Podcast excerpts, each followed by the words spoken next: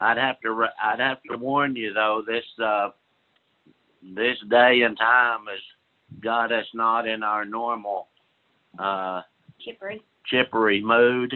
We've we've been battling these loan programs and the brokers and the loads for a month and a half now. And tell you the truth, we're just totally beat up on it. So we're uh, uh, we love you to death, and we really appreciate everything that you do for us and the trucking industry.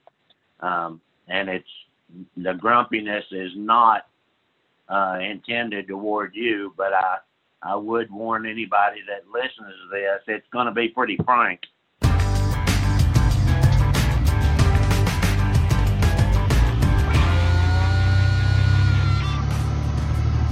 Demand is in the tank with freight down across most sectors. Some truckers have fueled up and made the trip back to DC, blowing horns bobtail this morning on Constitution Avenue. When it comes to rates, everybody's looking for who's responsible.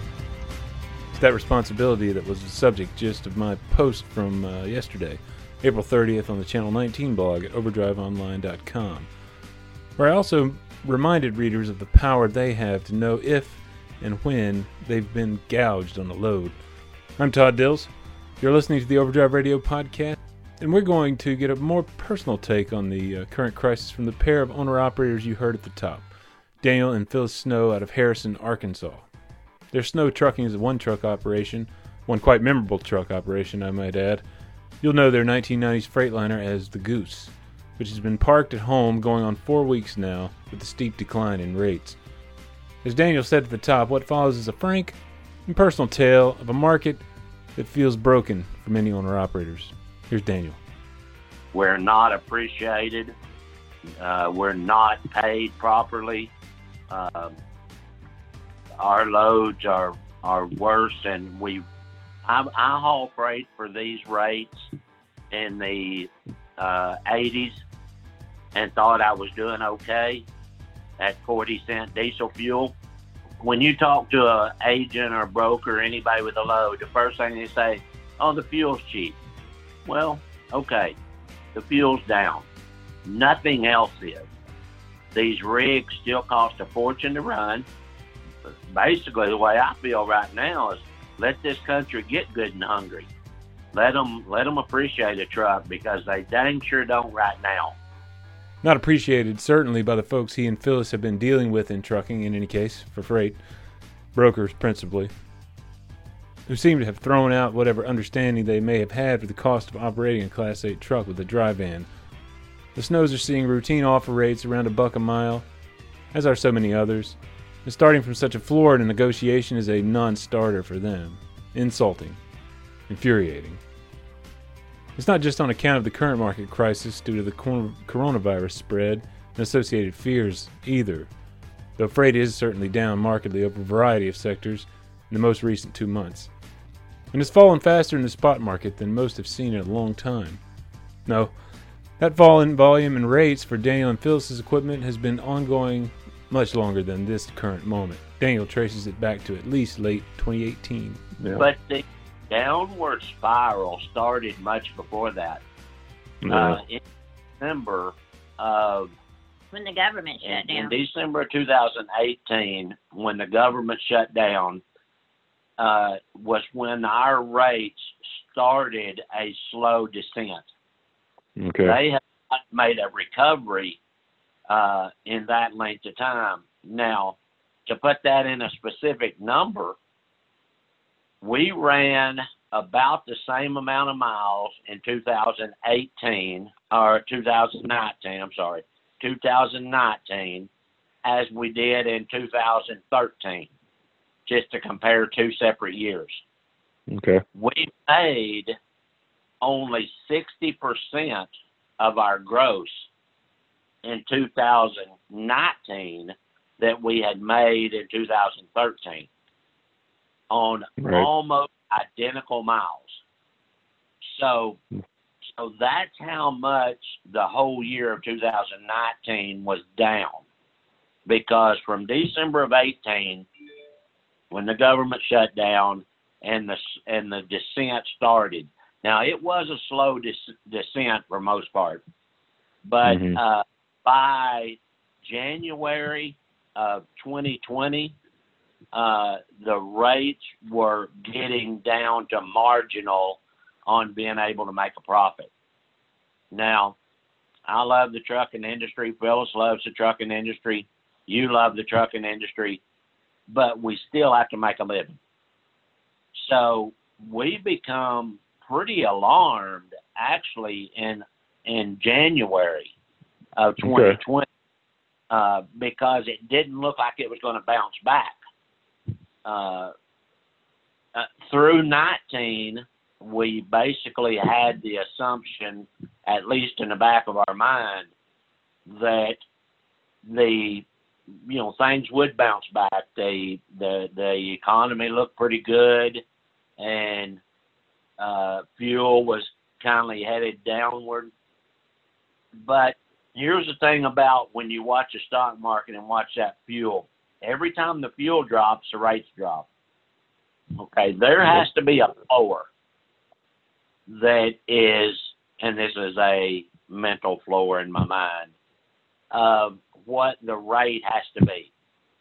Because insurance, tires, maintenance, engines, transmissions, none of that goes down. So you have yep. a floor of where your rate is. And let's just say, for example, that that would be $2 a mile, for example. Uh, some people's costs are higher, some are lower. The only thing that should fluctuate down is the fuel surcharge. And right now, the instead of taking twenty five or thirty dollars off of a rate, that would be the fluctuation of a fuel surcharge because the fuel is down. Yep. Then uh, you're you're way below the floor. Uh, the floor is what holds everything else up. So, for example, if you're getting six mile to the gallon and fuel is 240, that fuel is costing you 40 cents a mile to run. Yep. Okay. So that's your fluctuation. Uh, you know, if you can get down to 30 cents a mile and knock a dime off, that's your fluctuation, not three and four hundred dollars a load uh, a broker made the quote a few days ago that we're going to make all the money we can because you guys have been making it. So we're going to keep the rates as low as we can and keep all all we can. We'll use any any excuse we have to. Of course, I'd already blew up on them and and they didn't want our business anymore anyway. So he didn't really care what he said.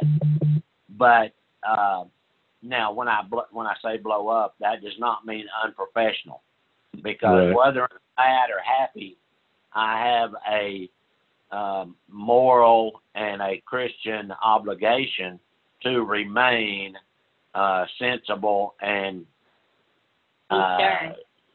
Uh, be stern. But you can still be stern and do that. Sure. So, to go back to the answer to your question, as the down spiral uh, I wouldn't call it a spiral. I would call it a downgrade through the year of 19. Then in January of 20, uh, it got a little steeper dropping. Now I'm not talking about dropping by dollars. I'm talking about dropping by cents. And but then as before Phyllis had her heart attack in February, uh, the last few loads we ran right before that, it was in a spiral it was dropping like there was no, like there was going to nothing. Uh, of course, then right after the COVID nineteen outbreak, uh, and we watch all the markets. Uh, we yeah. watch the reefer van, uh, heavy haul. Uh, we've done about all of it over the years, and we have friends in about all of it. Well, the reefer business done pretty good right after the outbreak. Uh, yep know the other uh, uh, other parts of the industry dropped. But now that the meat packing plants are shut down, and and I'll interject my opinion on that at this time, that was stupid because they did not ad, ad, heed to the warnings. Uh, just like you go to Walmart today, there'll be three people out of 500 wearing a mask. Okay, American people think they're invincible. You know, they they think they can go and break the law and not have to uh, uh, do what the the government says.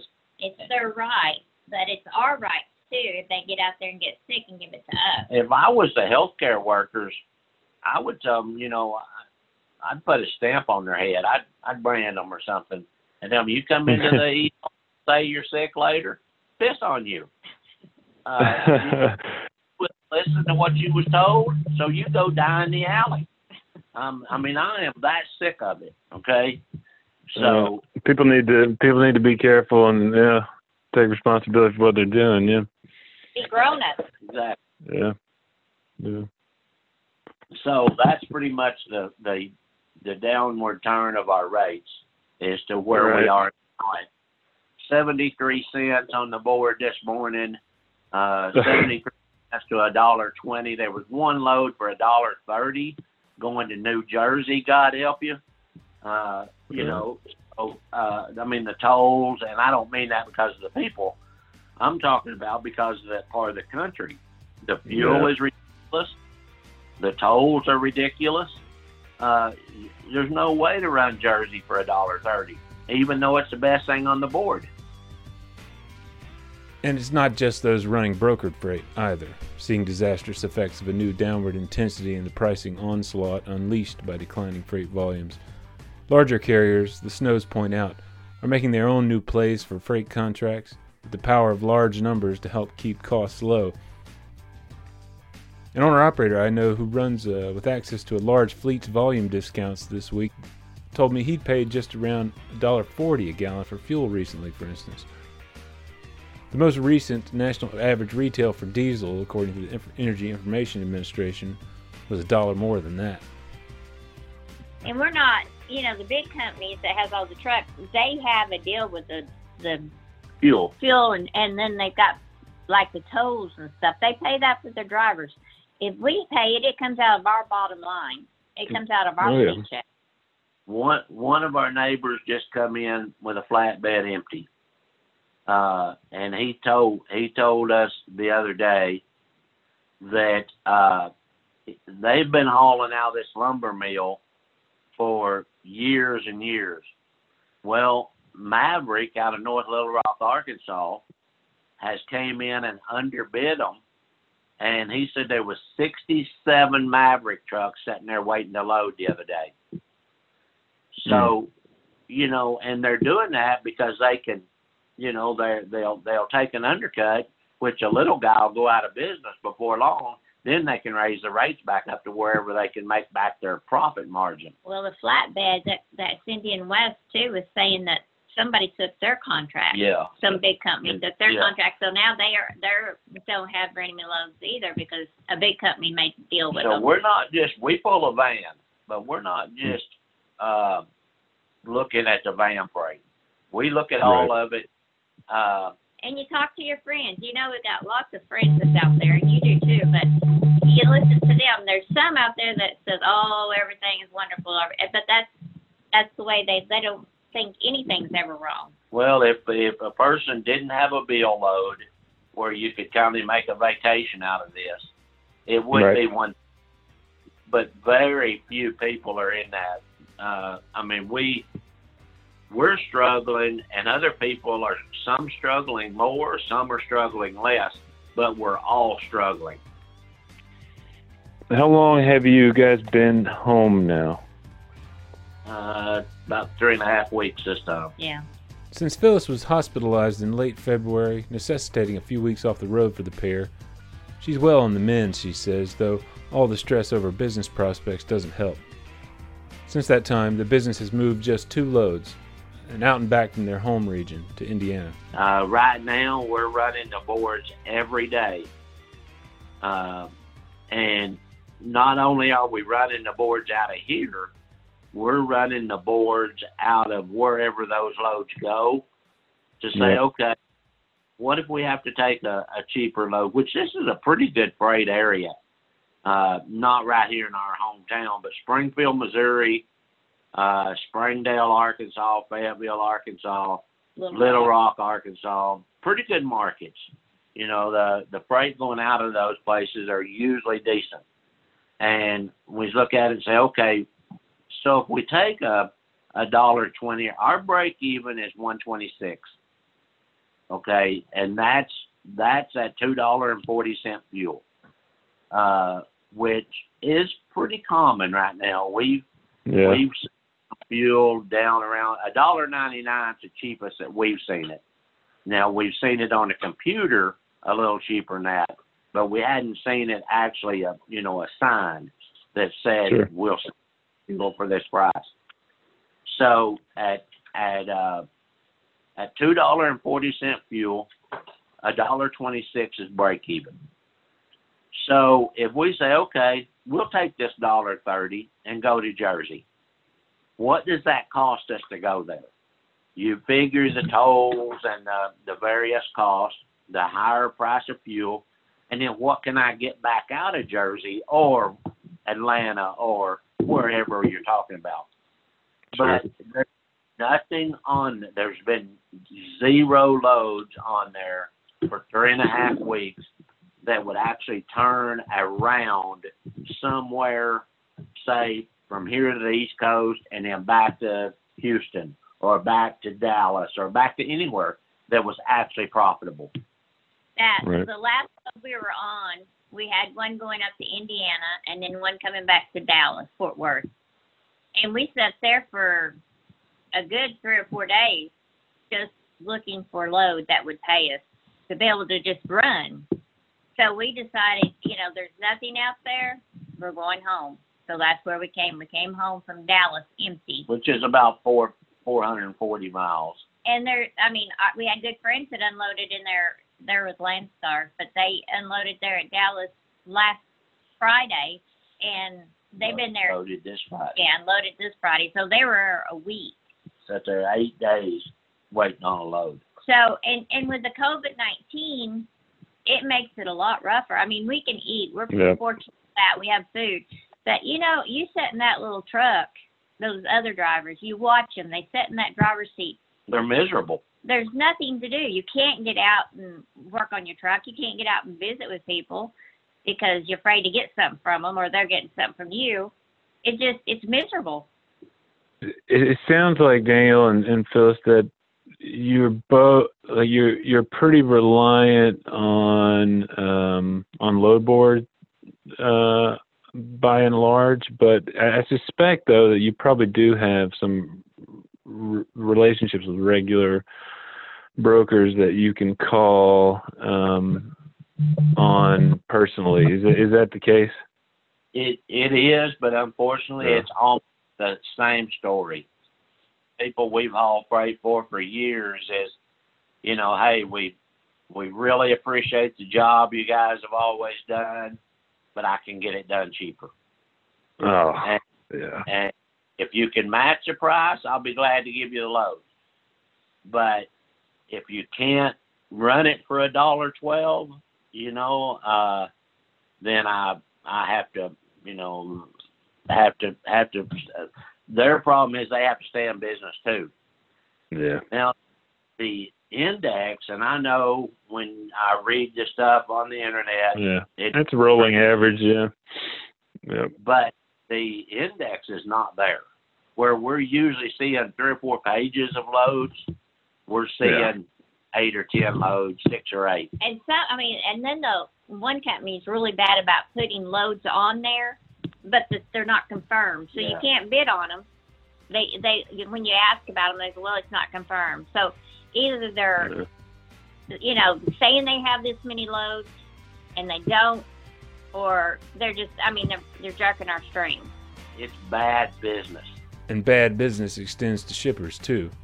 An overweight ticket in Illinois resulted from a load of paper overloaded by 3,000 pounds by a shipper apparently thinking it skate by with an emergency exemption. Though much of the extra product Daniel and Phyllis didn't know about, he found in the aftermath wasn't on the bill of lading. We do have people that we typically can go to and Right. say, you know, hey, we we're interested in this load, but you know, we're just not enough money, and and most generally, they will work with us. But right now, it's hey, I'm sorry, I just can't do it. So Yeah. they're we're not the only ones in the bind. The Yep. freight forwarders and the uh, the the companies that are making these products, uh, this whole country is beat up. I'm not saying that we're the only ones that are Yeah. beat up. This whole country is. The last two loads we did, you know, you're thinking because they're everybody's the, the grocery stores are empty. You think, well, we need to be out here. Everybody needs to be out here. We took the load in, and they didn't even want it. We got there early. They said, well, we don't want it. They, the warehouses are full. The we had a load of Starbucks coffee on. Yeah. and uh, no, the, the the receiving agent said, "Oh man, another load of that? I don't have no place to put it." I said, "What do you mean you have no place to put it?" Uh, uh, I I said, "You know, all the stores are empty. Actually, it was it was to a Starbucks place, but it was a distribution warehouse." Yeah. Right. And, uh, they said, "We're full. This whole place is full." All of this, ultimately, as it has for so many carriers, has left the Snows navigating the intricacies of the Small Business Administration's Paycheck Protection Program. But they couldn't get in line for the Forgivable Assistance Loans second round uh, this past week because the program is demanding 2019's Schedule C tax form for those who are self employed to apply. They only had 2018 done. As of early this week, they'd put in an application with their state's unemployment division, though, for that special pandemic unemployment compensation, for the first time available to the self employed. Those are both options to help weather the downturn if you're in a similar situation. As have others, they have gotten some forbearance with equipment related loans currently in repayment, working with their lenders. They both, however, are certainly feeling like the deck is stacked against them in a time like this. Phyllis shared this anecdote about an attempt through it to uh, refinance their mortgage. Try to refinance our house, and because they had really good rates, they come up and said, Right. "Oh, we can't do you because you you don't You're self-employed. you're self-employed." so you don't fit the criteria of hmm. the three and a half, four percent Yeah. interest So loan. you know, where's that? He told him. he says, "Well, where does that fit in?" He says, "We're supposed to be America is supposed to be able to have the dream of the life and and own your own business and do that, but you can't do that if you're owner operator." If the truck horns blowing again on Constitution Avenue at the White House this morning are any indication, there are plenty other truckers who feel much the same at this moment. Whether they want investigations of brokers for outsized profiteering or some kind of targeted trucking assistance. Such as what a petition by the e-log provider KeepTruckin suggests, as have others out there. Assistance that might take into account a truck owner's real cost in addition to basic income, on which much of the assistance has as yet been based. As the Snows wait for their own potential assistance from these programs, uh, the ones that exist, I mean, and they continue to hold hope for freight markets to at least approach something like normal, I asked them, well, what's the solution as far as they're concerned? There was quite a long pause at first. Well, that's one question that I don't think we can answer because you keep, uh, you know, you keep praying about it and and you you keep trying. Uh, and we run, like I say, uh, I mean, Phyllis looks at them load boards. I, I have to just go out and, you know, uh, you asked a while ago what we've been doing, so I go out and work on something. Uh, you know, it, it's we've taken advantage of the time to to do lots of maintenance and and uh, fix some things that we ain't had time. And but she goes to those boards several times every day. Even And- at night, and he told me not to do that anymore. I, I, I told her we have to shut this off at a certain time of day uh, for health reasons. You know, it's um, Yeah. it's to a point of depression, and then your mind uh, is, you know, it, it can be a huge problem. But to answer your question, we don't know the answer to that. Uh, we we pray and hope every day that uh, you know, the freight starts to move and the rates will at least come up to where we can uh, make uh, some money. Uh, we have gone, and this is personal, but I'm going to share it with you just because everybody's in the same boat. We're not the Lone Ranger and, and Tonto here. We're Doc and Tinkerbell, and we're in the same boat that everybody else is. So, you know, we have gone through our maintenance money. We've gone through our savings. Uh, we have gone through most of our backup plans. Right now, just to flat tell you the truth, we've looked through the tools and things like that and say, okay, we don't really have to have that, and we sell it. That is better than running at a loss. There, there's no way to come out on this deal ever running at a loss. We don't know right. exactly what the next step is. If you if you do a load and it doesn't pay you to do it, and then you don't have no maintenance funds, then you're you're you're up the creek there because you don't have money to fix your truck. It it it's very important right now, and what the advice I would give anybody that calls us or emails us or texts us or might listen to this, be very careful who you do business with, who you buy parts from, because how they take care of you, uh, if they'll give you a little discount on a part, and then warranty that part if something's wrong with it. Uh, you know, say it's a year or two years. Make sure you spend every dollar as wisely as you can. That's what stay. We're in the phase right now, and I've always had this theory. When you can't make any more money, you reduce what you spend. So right now, that's the phase we're in. It's in a reduction phase, but we're not going to run at a loss. There's, uh, there's, you will never, ever come out ahead running at a loss. Words to truck by for this May Day. That's all for now. Stay pro out there.